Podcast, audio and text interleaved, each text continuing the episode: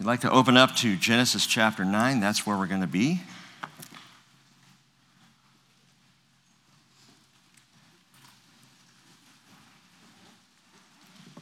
Genesis chapter nine.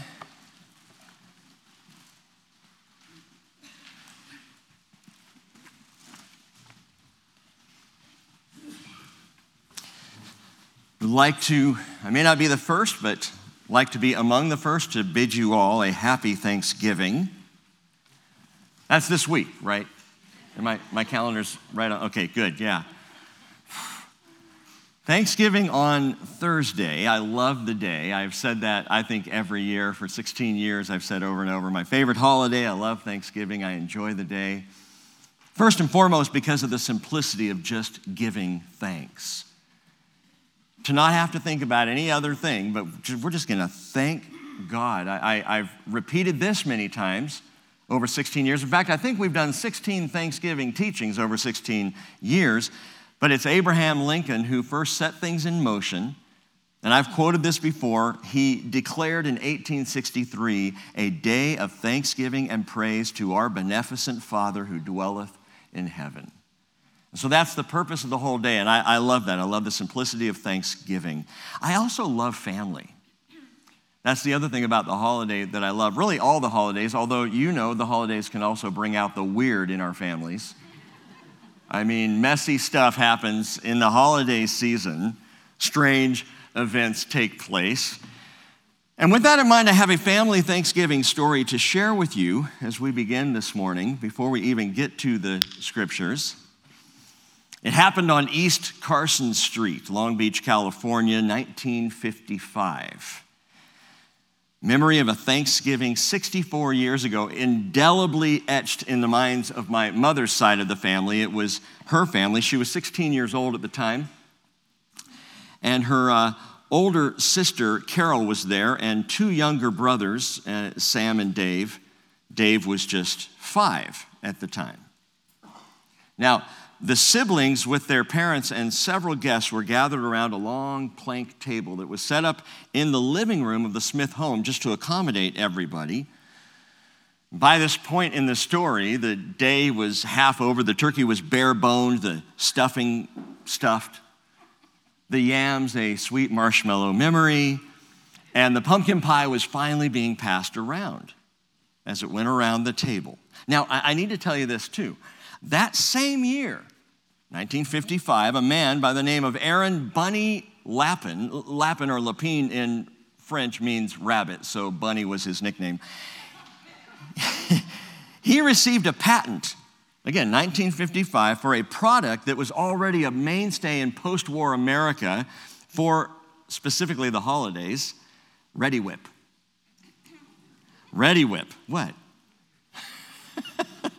You already know where this is going. Whipped cream in an aerosol can. I mean, what better idea has there ever been? Pressurized up to one hundred pounds per square inch.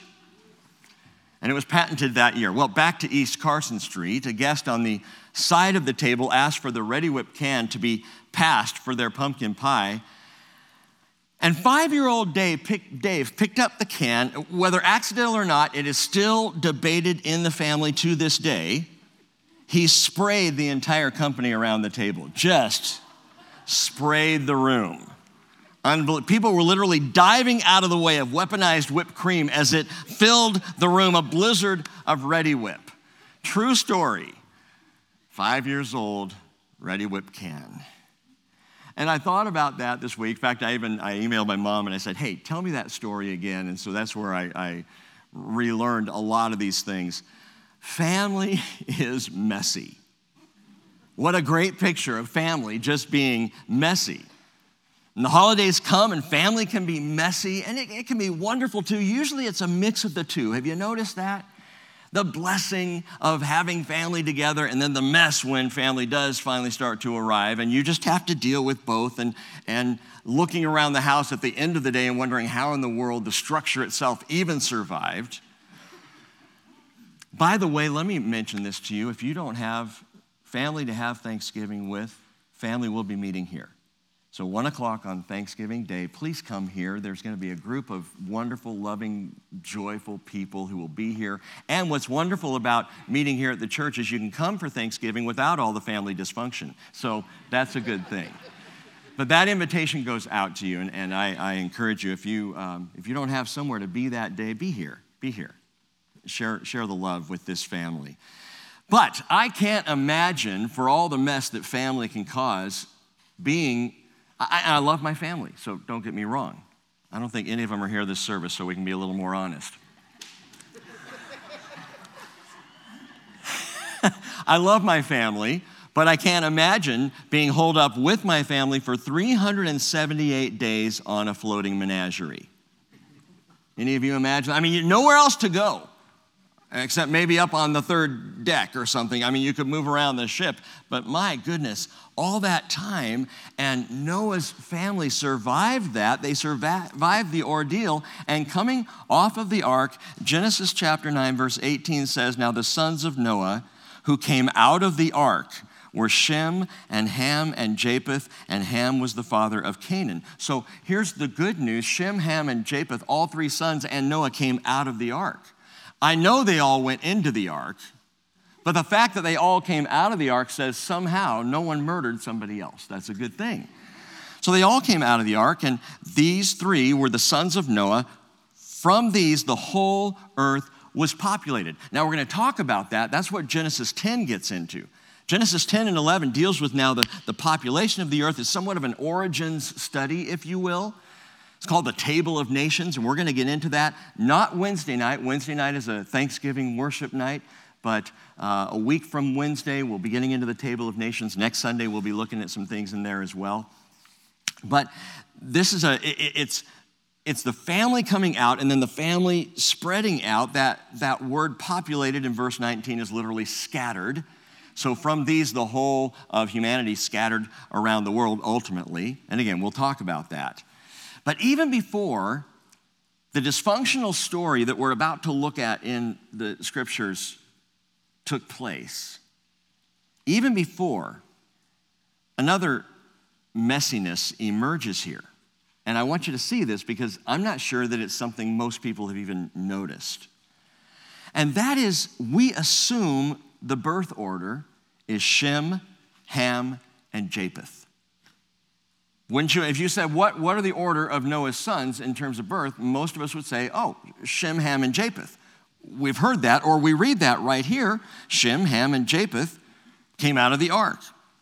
Every time these three boys are mentioned, they're recorded as Shem, Ham, and Japheth. However, if you note down the natural sense in verse twenty-four, it tells us that Noah knew what his youngest son had done to him. Well, his youngest son being referred to there is Ham. If Ham is the youngest son, then it wouldn't be Shem, Ham, and Japheth. It would be Ham last, right?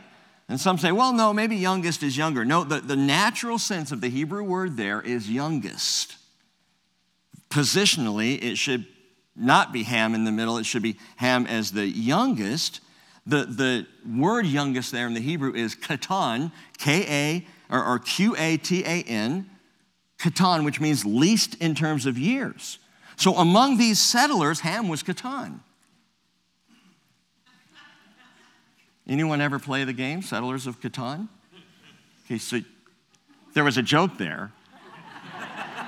And perhaps it was too obscure for a Sunday prior to Thanksgiving. I'll let you have that one. But there's something to see here. Note further down in chapter ten, it says, also to Shem, the father of all the children of Eber. Eber, by the way, is where we believe the word Hebrew comes from. More about that in the future.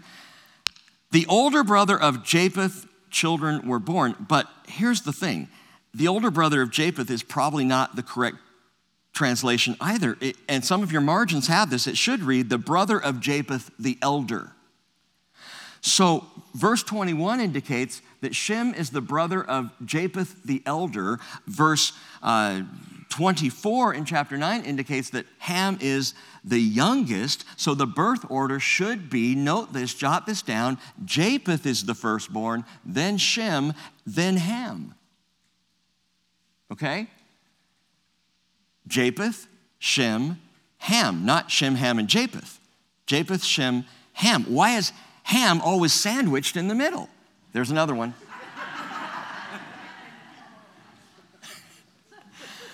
Some say it's because, honestly, geographically, the Shemitic and the Hamitic people stayed in a relatively uh, near place. Shemitic people, mostly in the Middle East, the Hamitic people going down into Africa. And, and so some say, well, it's Shem, Ham, and Japheth because Shem and Ham were closer, and Japheth is, is the one who, who headed off, moved away toward Europe. At least the people of Japheth headed that direction. And the Table of Nations, chapter ten, does indicate that. So they say, well, that's why it's Shem, Ham, and Japheth, because Shem and Ham stayed here, and Japheth is the one that moved. That, that's kind of a, a, a, okay, not a very good reason for changing up the birth order and, and making it Shem, Ham, and Japheth when it should be Japheth, Shem, and Ham. There's a better explanation for this. And it's something that we see. It's a pattern in the Bible in which the second-born bypasses the first to receive the blessing. Right? Esau and Jacob. Jacob gets the blessing, even though he's second born. Manasseh and Ephraim. Ephraim gets the blessing of firstborn position, even though he's the second born. And so here with Japheth and Shem, Shem gets the positional blessing of being the firstborn, which is why it's always listed Shem, Ham, and Japheth. Shem is put first. Shem, the second born, based on what the scriptures indicate, is always put first, even though he's second in line. Why would Shem be called first place when he's actually second? And I think there's something significant there because Shem is the one in the lineage of Jesus Christ. You can see that in Luke's gospel, Luke chapter three, where the lineage is, is written out. You see Shem is the one listed. Well, of course, because Shem is the father of the Shemitic people. He's the father of Eber, the Hebrews, father of the Jews, and Jesus was a Jew. But Ham, the youngest, made a real mess of things. It tells us in verse twenty that Noah began farming and planted a vineyard. He drank of the wine and became drunk and uncovered himself inside his tent. I mentioned this Wednesday night. We're going to pause here just for a moment. This is the first time drunkenness is mentioned in the Bible. And so every time you have a first mention, it's worth stopping and noting. Now, I know many Thanksgiving tables will probably be set with bottles of wine. I'm not judging that. I'm not saying that shouldn't be the case or the way it is. The Bible doesn't blatantly prohibit the drinking of wine as a sin. However, what it does consistently do is warn against the threat of alcohol to civility, conduct, and clarity.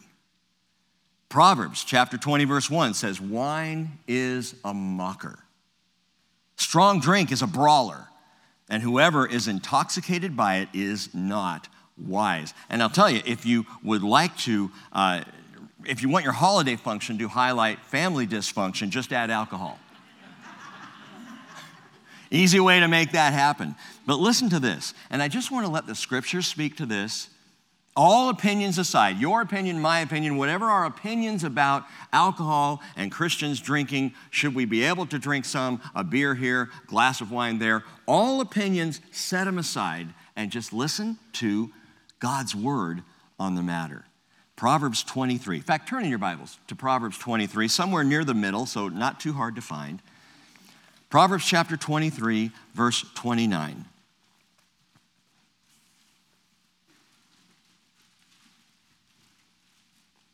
What's really fun when you're preaching, and I'll let you all turn there, is that people can make an assumption that if you preach a lot about a certain topic, it's because you have an issue with it yourself. I don't. I don't. But I know what the scriptures say about this, and I want you to hear it clearly. Proverbs twenty-three, verse twenty-nine. Who has woe? Who has sorrow? Who has contentions? Who has complaining? Who has wounds without cause? Who has redness of eyes? Those who linger long over wine, those who go to taste mixed wine, Do not look on the wine when it is red, when it sparkles in the cup, when it goes down smoothly. At the last, it bites like a serpent and stings like a viper. Your eyes will see strange things. Your mind will utter perverse things. And you will be like one who lies down in the middle of the sea, or one who lies down on the top of a mast. That's a picture, a biblical picture of instability, of uncertainty. Verse thirty-five, they struck me, but I did not become ill. They beat me, but I did not know it. Talking about the numbness that comes with drinking. When shall I awake? I will seek another drink, which is the ironic attitude of drinking. And that's scripture on the matter. That's what the Bible does. The contrast is so clear in the Bible as to what God would desire. What does the Lord say again and again? Be sober. Be clear-headed. Be alert. And in fact, Ephesians five eighteen says, do not get drunk with wine, that is dissipation, but be filled with the Spirit. Because if you're filled with the Spirit, then the fruit of the Spirit is what emerges. But when you're filled with the fruit of the vine, what emerges is not always a very good thing. At best, it's a numbing device. Someone's probably sitting there this morning saying, okay, so last week it was money, this week it's drinking, what's next week? Back in Genesis chapter nine, understand this is not the only time, and I mentioned this midweek, it is not the only time that wine is paired with naked self-exposure. In fact, the same type of phrase, you can look it up, Lamentations chapter four, verse twenty-one, Habakkuk chapter two, verses fifteen and sixteen make the same connection of becoming drunk and a person uncovering themselves. And uncovering themselves or uncovering yourself in the scriptures is a euphemism for getting naked. But there's something to that as well, that, that, that in the, the drinking process, you begin to expose yourself in ways that you wouldn't otherwise. You begin to expose personal feelings that maybe you would filter a little more wisely. You begin to expose foolishness that we all try so hard to hide. You begin to expose dumb things. Drinking and self-exposure. Drunkenness invites exposure. The Bible draws that out and makes that a, a clear issue. Now, if you look at the word uncovered, Noah, Noah, oh, Noah, come on. He was doing so well. For how long? six hundred years? So you don't think, you know, for who the, the person who thinks he is strong, let him be careful, lest he fall. six hundred years and a, an amazing track record in Noah's life. Preacher of righteousness, builder of the ark, man used by God for salvation. Man who trusted the Lord when no one else would. Man of faith, as the Bible refers to him. And yet after all of that, when he drank of the wine, he became drunk and he uncovered himself. And the word uncovered, gitgal, in the Hebrew means to expose oneself or to strip off. And often in the Bible, it has sexual connotation. We don't know specifically what does it mean he uncovered himself. We don't know exactly what it was. But what we do know is he was doing so well. And it's really a disappointing scene for such a hero of faith. Noah. Oh, come on, Noah. Hear me on this. This is not to diminish or marginalize the sin of Noah in getting drunk and exposed. But we need to understand something here about our brother Noah, who is was and shall be remembered as a great man of faith. We need to remember what Paul wrote in Romans three twenty-one, that apart from the law, the righteousness of God has been manifested, being witnessed by the law and the prophets, even the righteousness of God through faith in Jesus Christ for all who believed, for there is no distinction, for all have sinned and fallen short of the glory of God, right? Anyone here above the sin of Noah? Well, I've never become naked and uncovered in my tent. Well, good for you, but you've done something. You have found yourself exposed. Your sin has been exposed one way or another. So has mine. We have all been there. We are all capable of great sin, as we've said recently.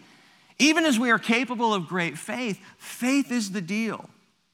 And we talked about this a, a bit at the end on Wednesday night. Man, when you fall down, it is by faith that you stand up. Faith in Jesus, faith in his saving grace, and you keep going, seeking his forgiveness, repenting of the falling down. You keep going. And you put your trust and your faith in him, because we're justified as a gift by his grace through the redemption that is in Christ Jesus. And so even after all that happened, this happening with Noah does not, it's, it's a disturbing scene, but it doesn't disturb the fact that Noah was a man of faith. He was. And he is remembered throughout scriptures as a righteous man of great faith because, as I said also midweek, faith, faith casts a long shadow over a lot of stuff that we may do. We're still trusting Jesus. We're still moving forward. When we know that we've messed it up, we turn to God and we, we confess it because we're saved by grace. And so is Noah. Now, that's not to say go have a drunken Thanksgiving. It's just to say Noah was considered righteous by faith. It's no excuse for sinning, but it is further proof of the grace of God that in the New Testament, Noah is still held up as an example of faith because what he did right was trust God. He believed in God. And that's, that's what we need to do. Trust God. Though we should fail, we trust in the Lord. We put our faith in the Lord, not in ourselves. Now, sadly, in the story before us, it's not Noah's faith that's at issue. It's his family. And it's what takes place in a dysfunctional scene. You see, Noah's drunken exposure is actually incidental to the main story. The matter before us, and the reason this story is even kept in the scriptures, is because the matter before us is far more serious to God. Verse twenty-two, Ham, the father of Canaan, that's the second time that's been mentioned so far, saw the nakedness of his father and told his two brothers outside. But Shem and Japheth took a garment and laid it upon both their shoulders and walked backward and covered the nakedness of their father, and their faces were turned away so that they did not see their father's nakedness. When Noah awoke from his wine, he knew what his youngest son had done to him. What is going on here? Noah's failure is one thing. I mean, at least he was in his own tent. Again, not that that excuses him.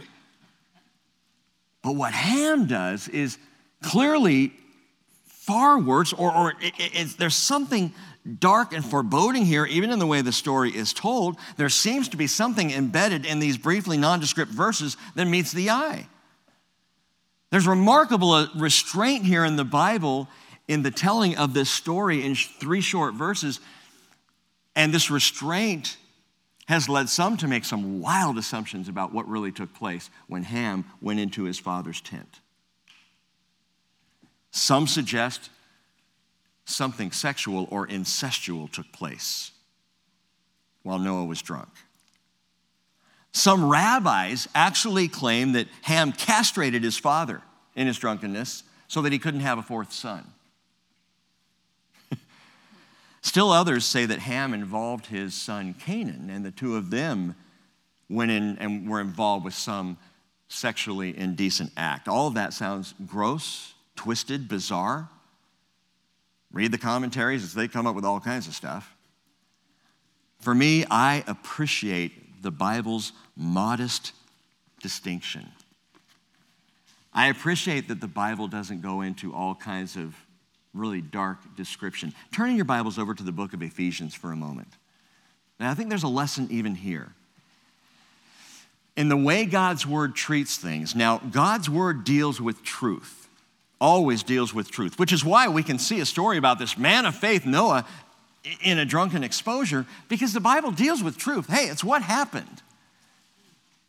Part of how we know the word is true is it doesn't seek to clean up the sin and the failure of humanity. We see it throughout the scriptures. However, it also doesn't highlight every nuance of the sin. It doesn't go into the, the dark and the disgusting. You'll note this throughout the Bible when, when a sin is recounted or when something happens, it, it's, it's covered in a very, very modest way. And that's instructive for us. Ephesians chapter four, verse twenty-nine says, "Let no unwholesome word proceed from your mouth, but only such a word as is good for edification according to the need of the moment, so that it will give grace to those who hear." Les, we call that, where's Les? Where are you? There you are. We call that grace for the moment, don't we? Grace for the moment in how we treat each other, in what we say, in the very words we speak. There is a beautiful biblical filter even on our language. Let no unwholesome word come out of your mouth, but only that that builds up and edifies. Do you realize how much dysfunction in both family and in church would go away if we just did that simple thing? Let no unwholesome word proceed from your mouth. Look at verse thirty. In the same context, don't grieve the Holy Spirit of God, by whom you were sealed for the day of redemption. You know what, what grieves the Spirit?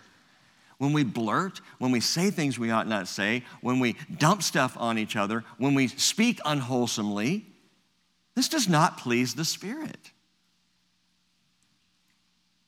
Then he says, "Let all bitterness and wrath and anger and clamor and slander be put away from you, along with all malice. Be kind to one another, tenderhearted, forgiving each other, just as God in Christ has also forgiven you." Skip down to chapter five, verse eleven. Where Paul continues to say, "Do not participate in the unfruitful deeds of darkness, but instead even expose them. For it is disgraceful even to speak of the things which are done by them in secret," that is, the sons of disobedience. "But all things become visible when they're exposed to the light, for everything that becomes visible is light." We don't have to take a deep dive into depravity to understand sin. We get it. We know what sin is. We know what darkness is. We all have tasted enough of it to know. We don't have to have it described. We don't have to have it played out on the silver screen. We don't have to read about it in novels. We know what sin is. And in fact, since the Bible says the intent of man's heart is evil from his youth, it's better for us not to know the nitty-gritty. I don't want to know the full story of what happened between Ham and Noah in the tent that day. I don't need to know. I don't even sit, need to sit here and think about what could it have been and jot down all the possible depraved possibilities. But there's a lesson to be learned here. This account was probably, probably included as God inspired Moses for a teaching lesson. What do you mean? Go from Ephesians back to Leviticus, Genesis, Exodus, Leviticus, Numbers. So third book in the Bible, chapter eighteen, Leviticus eighteen, something I, I think the Lord, and I think this is part of why the Noah Ham story is here in Genesis chapter nine, precursor to what is now taught in Leviticus chapter eighteen, verse one. Let me just read this through to you. "Then the Lord spoke to Moses, saying, 'Speak to the sons of Israel and say to them, I am the Lord your God.'" Okay, right there, that's the standard for all righteousness. I'm the Lord your God. Let me say to you, as I say to myself this morning, is if he is the Lord my God, then he is my standard. If he's not the Lord my God, I can do anything. I will do anything. If he's the Lord my God, I don't have a right to discount things or to say, ah, yeah, but here's the exception to the rule. No, if he's the Lord my God, then he's the standard by which I choose to live. "I am the Lord your God. You shall not do what is done in the land of Egypt where you lived," past tense, "nor are," note this, "nor are you to do what is done in the land of Canaan," Ham's son. We've already been told twice in Genesis nine, Ham had a son named Canaan. Ham had a son named Canaan. And now in Leviticus eighteen, God's saying, you shall not do what they do in Canaan's land. "Where I am bringing you, you shall not walk in their statutes. You are to perform my judgments and keep my statutes, to live in accord with them. I am the Lord your God," he says again. "So you shall keep my statutes," verse five, "and my judgments by which a man may live if he does them. I am the Lord," he says a third time. "None of you shall approach any blood relative of his to uncover nakedness. I am the Lord." You're going into Canaan's land. Guess what Canaan's dad did? He uncovered nakedness. Verse seven, you shall not uncover the nakedness of your father. That is the nakedness of your mother. By the way, interesting wording. If you uncover the nakedness of your father, you uncover the nakedness of your mother, mother because the two are one flesh. There's a one flesh union. You dishonor mom, you dishonor dad. You dishonor dad, you dishonor mom. It goes both ways because the two are supposed to be one. She's your mother. You are not to uncover her nakedness, verse seven continues. Verse eight, you shall not uncover the nakedness of your father's wife. It's your father's nakedness. The nakedness of your sister either, your father's daughter or your mother's daughter, whether born at home or born outside, their nakedness you shall not uncover. The nakedness of your son's daughter or your daughter's daughter, their nakedness you shall not uncover, for their nakedness is yours. The nakedness of your father's wife's daughter, born to your father, she's your sister. You shall not uncover her nakedness. You shall not uncover the nakedness of your father's sister. She's your father's blood relative. You shall not uncover the nakedness of your mother's sister, for she is your mother's blood relative. You shall not uncover the nakedness of your father's brother. You shall not approach his wife. She's your aunt. You shall not uncover the nakedness of your daughter-in-law. She's your son's wife. You shall not uncover her nakedness. You shall not uncover the nakedness of your brother's wife. It is your brother's nakedness. You shall not uncover the nakedness of a woman and of her, of her daughter, nor shall you take her son's daughter or her daughter's daughter to uncover her nakedness. They are blood relatives. And then the bottom line, it is lewdness. My goodness, Lord, that's specific. seventeen verses of not uncovering nakedness and going to every nuance of it. Why would he say what he says? Because this was going on in the land of Canaan. And remember that as Israel comes into the land, how sin sick that culture was. Everything listed in here was taking place, was common in Canaan's land. Where did the people of Canaan learn that? Perhaps from their father Ham. There's a direct line. And God discusses all this and lays it out, and he's very specific. And to uncover the nakedness, quote unquote, can either be sexually or it can also be shamefully. That is to dishonor or to undermine the authority. The word lewdness, zimah in Hebrew, is wicked, mischievous, or shameful behavior. So it can go to any of that. And when you go back now to the story with Ham going into his father's tent, verse twenty-two, he saw the nakedness of his father and told his two brothers outside, what was it that Ham did that was so bad? I'm going to just go to the minimum possibility. And again, let all the possible darker things just, that's not our concern because the Bible doesn't say. At minimum, he humiliated his father. That's the issue. At minimum, Ham dishonored Noah. He saw his father's nakedness and he told. So he uncovered Noah's sin. And I'll tell you what, parental dignity is a fundamental value in the Bible, regardless of what your relationship is like with a father or a mother. To honor or dishonor, this is a big deal with God. Why? Because it goes to our relationship with him as our father. He's father. We are in a father-son, father-daughter relationship with God. And he establishes family as, as a way that we can learn to walk with honor to whoever it is that has been placed in a position of authority over us. And if their authority is abused, if their authority is misused, if their authority is not one that you would follow biblically, that still doesn't give you the right to dishonor, to humiliate, to uncover their sin. Do you know what dad did? Hey, Shem, Japheth, come here. You got, you would not believe what our father did. How shameful. I, I went in there, I saw it. It was just it was embarrassing, right? Dishonor, humiliation. Exodus chapter twenty, verse twelve says, honor your father and mother, that your days may be prolonged in the land which the Lord your God gives you. Paul goes to the same place, Ephesians chapter six, verse one, children, obey your parents in the Lord, for this is right. Honor your father and mother, which is the first commandment, with a promise, so that it may be well with you and you may live long on the earth. And there is a principle, even a larger principle here for us. Honoring parents is, again, a huge deal, but it also has to do with honoring anyone in authority or dishonoring anyone in authority.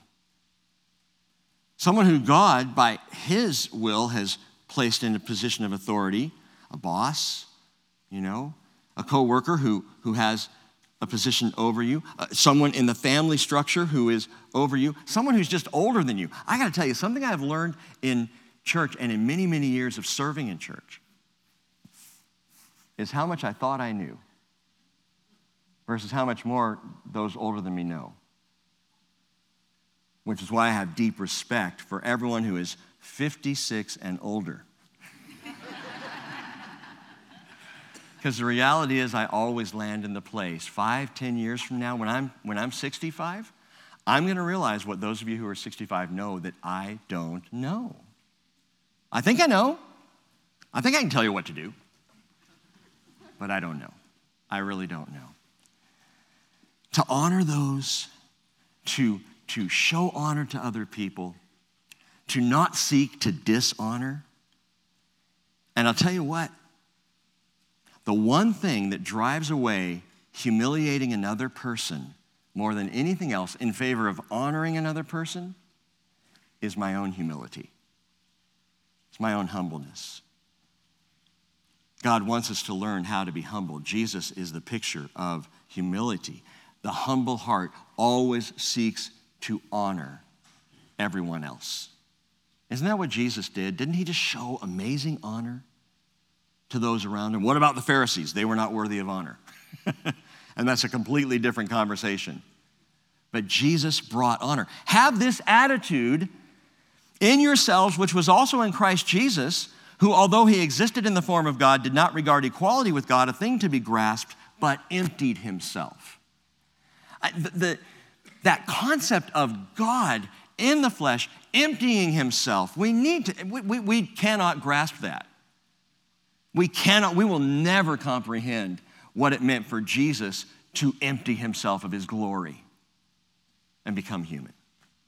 And not only that, but he humbled himself to be a man. Not only that, but he humbled himself to obedience to death. Not only that, he humbled himself as a man in obedience to death on the cross. And that's the model. That is the standard for you and me in our families, with brothers and sisters, mothers and fathers, in our fellowship, in our relationships. I even had a phrase for this years ago, and I may even share this with you. It, it, I call it take the downside. It's taking the downside. It's for the sake of honoring another person, putting them above yourself. Even if you're not sure they're right, take the downside. Be humble. This, this is real humility. This is not the false humility that the world teaches. You know, oh, I know I'm great, but, you know, I, shucks. No, we're talking about truly putting other people before you and assuming they're probably right. And I'm perhaps missing something. And when we see this in In Jesus, it, it, it really affects everything. The cross manifested the most humiliating nakedness of all human history. Why did you do it, Jesus? Why did you go there? Why were you willing to be so empty of all your greatness and your glory? Because love covers. Love covers. Look at how Shem and Japheth walk it out. Verse twenty-three, Shem and Japheth took a garment, laid it upon both of their shoulders, and walked backward and covered the nakedness of their father, and their faces were turned away so that they did not see their father's nakedness. They had to figure out how to do this. I mean, think about that. What was the plan? Okay, all right, uh, Japheth, and I'm here, and if we put our arms together and we put a garment over here, then we can kind of walk in and, and we can lay it over Dad and we can get out. I mean, they had to have a conversation and had to coordinate how they were going to do this. And what is it that they did? They covered their father. Not only his nakedness, they covered his dishonor. They showed amazing honor to him because they refused to engage in the slanderous gossip of Ham and the dishonor of their father. They refused. They did the best they could do just to honor him. He's still dad. Hey, he was drunk. That was not right. He was self-exposed, a second strike. But they would not even recognize the sin of their father. They covered him. They walked out. Jesus died exposed on the cross to cover us, to offer a, a covering. By the way, do you know what Leviticus seventeen is all about? How interesting. Leviticus eighteen talks about you shall not uncover the nakedness and then describes all these different situations you are not to get into. Leviticus seventeen is all about the greatest covering God offered Israel, Yom Kippur, the Day of Atonement, the day of the blood covering. He describes the blood that would cover Israel, and then in the very next chapter he says, do not uncover the nakedness of other people. There is such an amazing principle here. God's design to cover by blood the sins of his people Israel. So Leviticus seventeen is God's desire to cover. Leviticus eighteen warns of humanity's lust to uncover, and that's what we do. And I'm not pointing fingers at you or me. That's what humankind does. It uncovers. We love to find out who's at fault, who's to blame. What did they do wrong? How can we expose this for all the world to see? We have gone off the rails in our society. And I, I don't even have to give you all kinds of description. Our social media saturated culture, we hide behind the veneer of our own device to smear and to jeer and to gossip and to bully and slander and humiliate other people. And I'm not, again, saying you personally do this. It's not, many of you will get on Facebook and you will never say a bad thing about another person, but you know on Facebook how much negative is said. And you know in the social media how brutally it is used to do what? To uncover other people. The contrast of God's covering and man's exposure could not be more stark. It's the contrast between love and lewdness. And love covers. Please get this concept. Love covers. Psalm thirty-two, verse one. How blessed is he whose transgression is forgiven, whose sin is covered. How blessed is the man to whom the Lord does not impute iniquity, in whose spirit there is no deceit.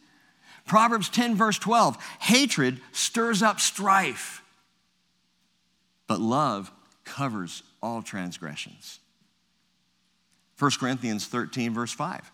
Love does not take into account a wrong suffered. That is to say, real love doesn't keep score. Real love doesn't remember offenses. Real love doesn't hold the past over other people's heads. You know why? Because real love recognizes we're all capable of being mistaken in the past. That we're all trying to see our way through and do the best that we can.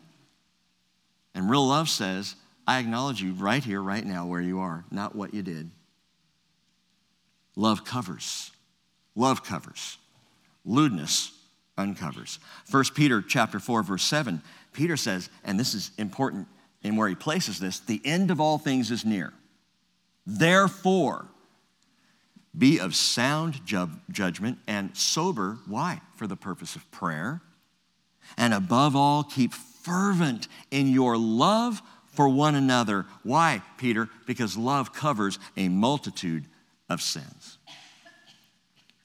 Now, as you process this, perhaps someone is thinking, wait, though, what about that earlier verse?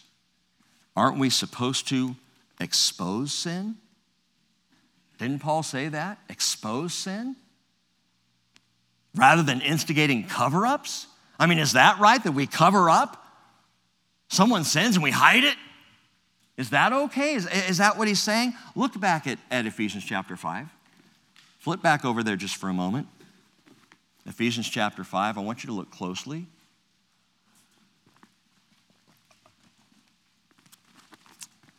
Ephesians chapter five, verse eleven.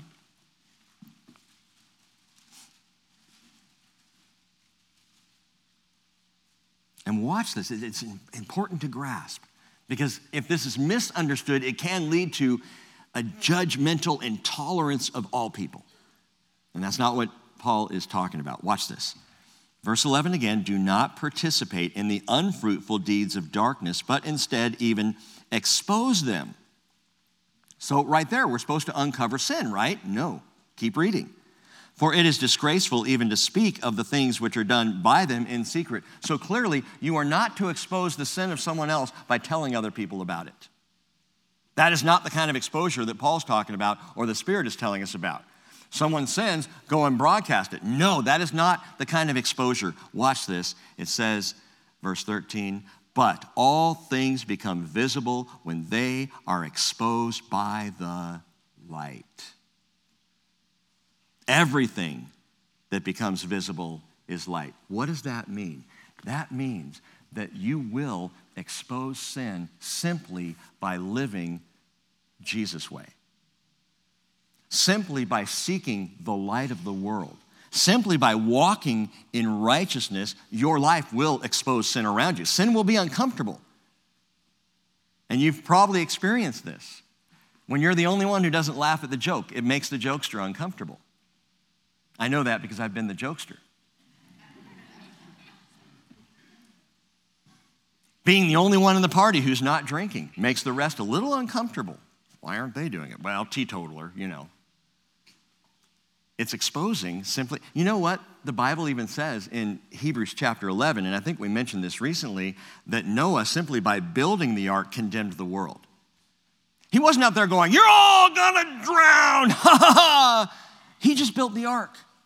And he said, a flood is coming. God is gonna bring a flood. But this ark is big. There's room. You can be saved. And by simply doing what God asked him to do, he exposed the darkness around him. That's how you expose the sin. That's, you don't expose sin by telling everybody what other people have done, by flashing it on the front page. You expose sin by following Jesus. That is the exposure. That's the process. We are to take no glee in the exposure of the sins of others. The most loving way we can live is to live righteously, Christ-like, in the name of Jesus. To do things Jesus' way. And especially, especially, dear family, where the family of God is concerned. Galatians chapter six, verse one. Brethren, even if someone is caught in any trespass, you who are spiritual, restore such a one in a spirit of gentleness, looking to yourself, so that you too will not be tempted. Bear one another's burdens and thereby fulfill the law of Christ. Now back to the story. Watch how this plays out. You've got Ham, who uncovered his father. You've got Shem and Japheth, who honor their father by covering over his sin and walking out without even seeing a thing. Verse twenty-four, when Noah awoke from his wine, he knew what his youngest son had done to him. So he said, watch this, cursed be Canaan. Not Ham, but Canaan, Ham's son. He cursed the grandson. I can't even imagine doing that. Cursed be Canaan, a servant of servants he shall be to his brothers. Now, hold fast for a moment. Ham, his, his name, the youngest son, Ham, his name literally translates either lowlands or dark, or hot. And it's very interesting because Ham is the father of the Hamitic people who would settle down into Africa. But note, he doesn't say, cursed be Ham. This, this really bothers me because this has been used uh, in a negative against African people. Oh yeah, well, the African people are cursed. No, they're not. The Hamitic people were not cursed. A person was cursed who, by the way, never even went down into Africa. Canaan stayed in the land of Canaan. Didn't go south. Curse is not on African people. The curse is on Canaan.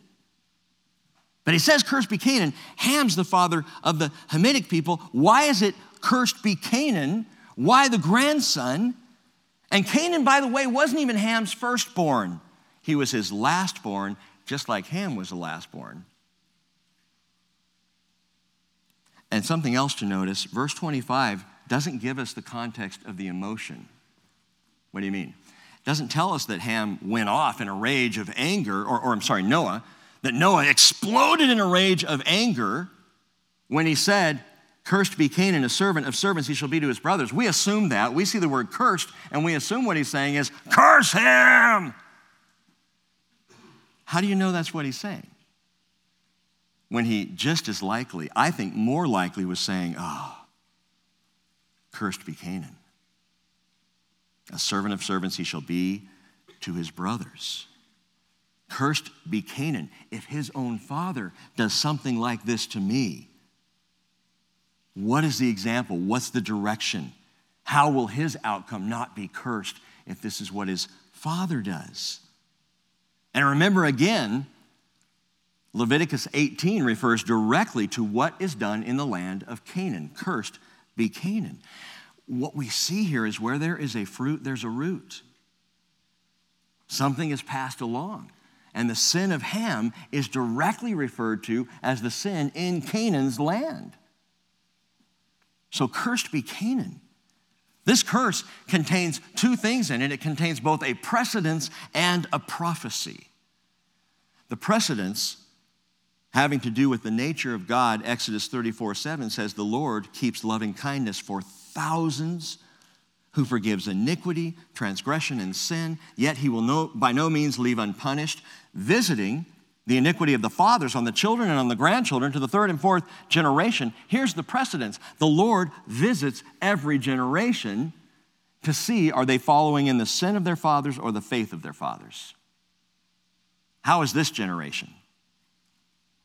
The Lord would visit Canaan and his generation and see that Canaan emulated the shameful uncovering of his father, Ham, who uncovered Noah. And again, not all Hamitic people are cursed. The curse is on Canaan. The curse is not on Ham, and it's not on any of Ham's other sons, Cush or Mizraim or Put. Those three boys aren't mentioned in the curse at all. It is cursed be Canaan. And beyond precedence, what's happening here is Noah, who is a preacher of righteousness, is also a prophet because he is prophesying. It's precedence and it's prophecy. Noah speaks prophetically of a people who would become perverted literally beyond hope. When we get there, and we will in short order, uh, in, in Exodus, when the people of Israel, when the children of Israel come back to the promised land and God says, I want you to wipe out the Canaanites. People go, oh, wow, what a brutal God. No, this is how bad it was. This is how bad the people of Canaan were. They were rabid dogs. What about the children? The children would grow up to be like the parents because it's all they would be taught.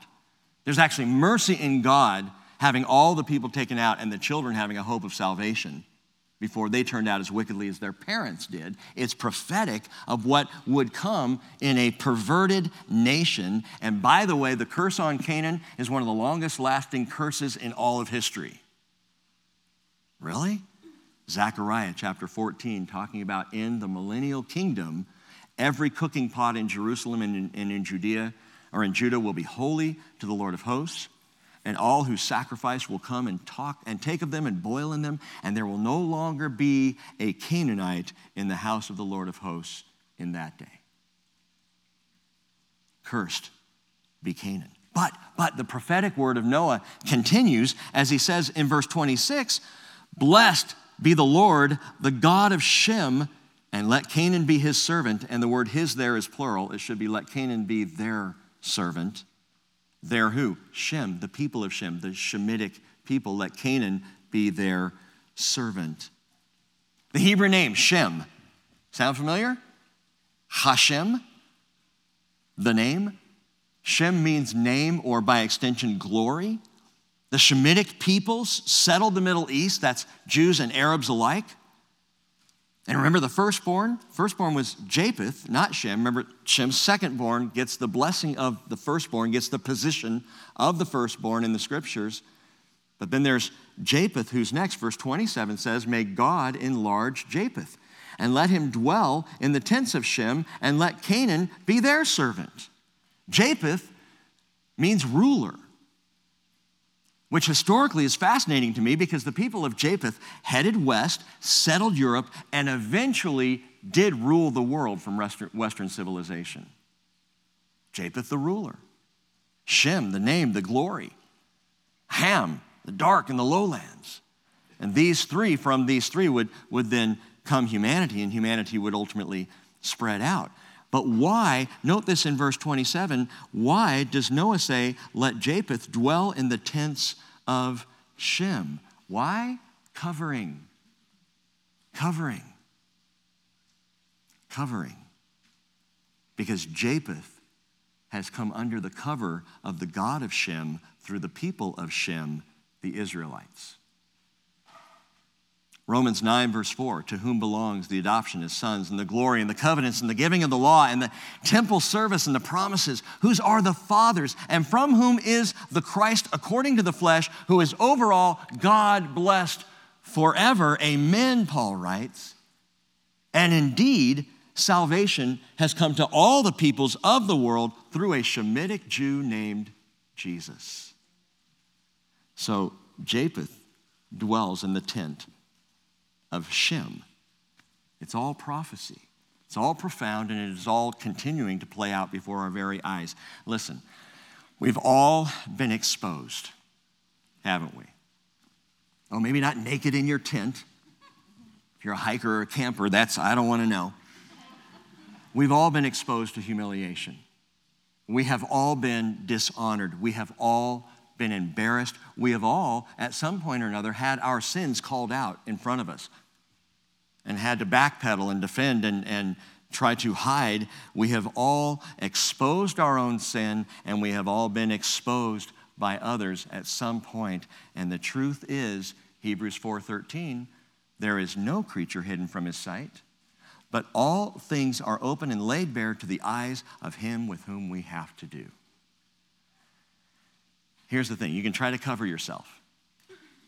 You can try to keep it all hidden, not let people know what's really going on in the darkness of the heart and the behavior of the life. You can live the double life. You can put on the mask. You can hide. Or you can accept the covering of Jesus.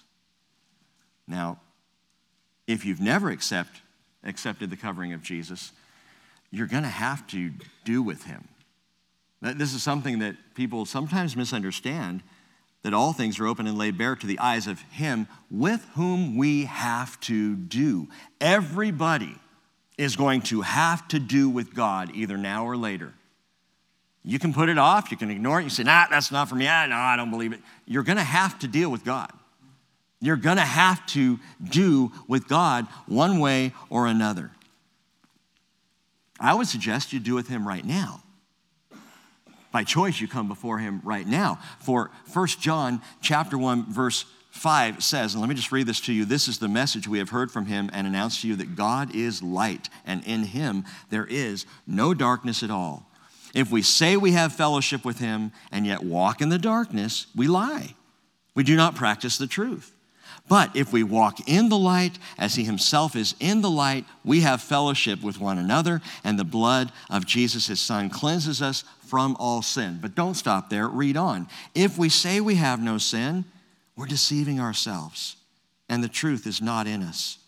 If we confess our sins, he's faithful and righteous to forgive us our sins and to cleanse us from unrighteousness. Come to Jesus, confess your need of him, and he's not going to shame or uncover you in front of the whole church or in front of the whole world. What Jesus does is save, is cleanse. You accept his lordship, you all know this, you will be saved. And if someone would accept Jesus this morning, if you never have, you immediately become part of the family of God. Whoa, whoa, whoa, Rick, but you said family's messy. Oh, it is. It is. Just poking fun. I, I love my family, and I love when we're all together. Messy stuff happens. It's been a messy year in the Crawford house. N- not through anybody's choice or, or, or any, you know, really any dysfunction. It's just been a, a messy year. So, you know, family, yeah, family is messy. Listen, I've been in the church my whole life. And I, like many of you, have seen things take place in the church that are just, here we go again. I've seen it happen. I've made it happen. I've been sorrowful when it happens. I've looked back and realized it happened when I didn't even know it was. We need to understand. The world looks at the church and goes, ah, a bunch of hypocrites. And I say, yes, we are. Because we're trying to be what we know we're not. We're trying to be righteous. I know I'm not a righteous man by myself. But I'll tell you what, by faith in Jesus Christ, I'm a righteous man. By faith in Jesus, in what he has done. I know family's messy. Some of us need to keep our hands off the Ready Whip. And we are messy, but that's not why you come to Jesus. It's a byproduct. You, you become part of family. You become part of those who are at least trying to love each other, trying to walk together, trying to be restorative, trying to be forgiving, trying to show grace. We really are. That, that's, that's the offer. That's what the church, we will do our best. But the whole while, we will encourage you as we encourage ourselves to look to Jesus and to trust in him. So yes, we are messy, but we are loved. We are so loved. God so loved the world that he gave his only begotten son, that whoever believes in him should not perish but have eternal life. And so, dear family, in the story of Noah and what we see take place, we know it's not just Noah's family, it's our family. We know we're dysfunctional in our natural state, but we also know by Jesus, get this, we are cleansed and we are covered. We're cleansed and we're covered. Cleansed from sin and under the cover now of his authority. See, I've made the distinction, and I want to make it one more time for you right now. I've made the distinction that we are not just covered by the blood of Jesus, we are cleansed by the blood of Jesus. Right? The blood of animals covered over the sin of Israel for a time because love covers. So cover the sin of Israel until the next year when Yom Kippur came up again, and then the blood would cover over the sins of the nation again for another year, and then the next year, they, and they just had to do it over and over and over. So the blood of animals could only temporarily cover so that God would say, I'm not going to hold you accountable for this sin. I'm going to cover you. But the sin was still there, still under the belly, still rolling on until Jesus comes into the scene, and Jesus' blood now cleanses so the sin's gone.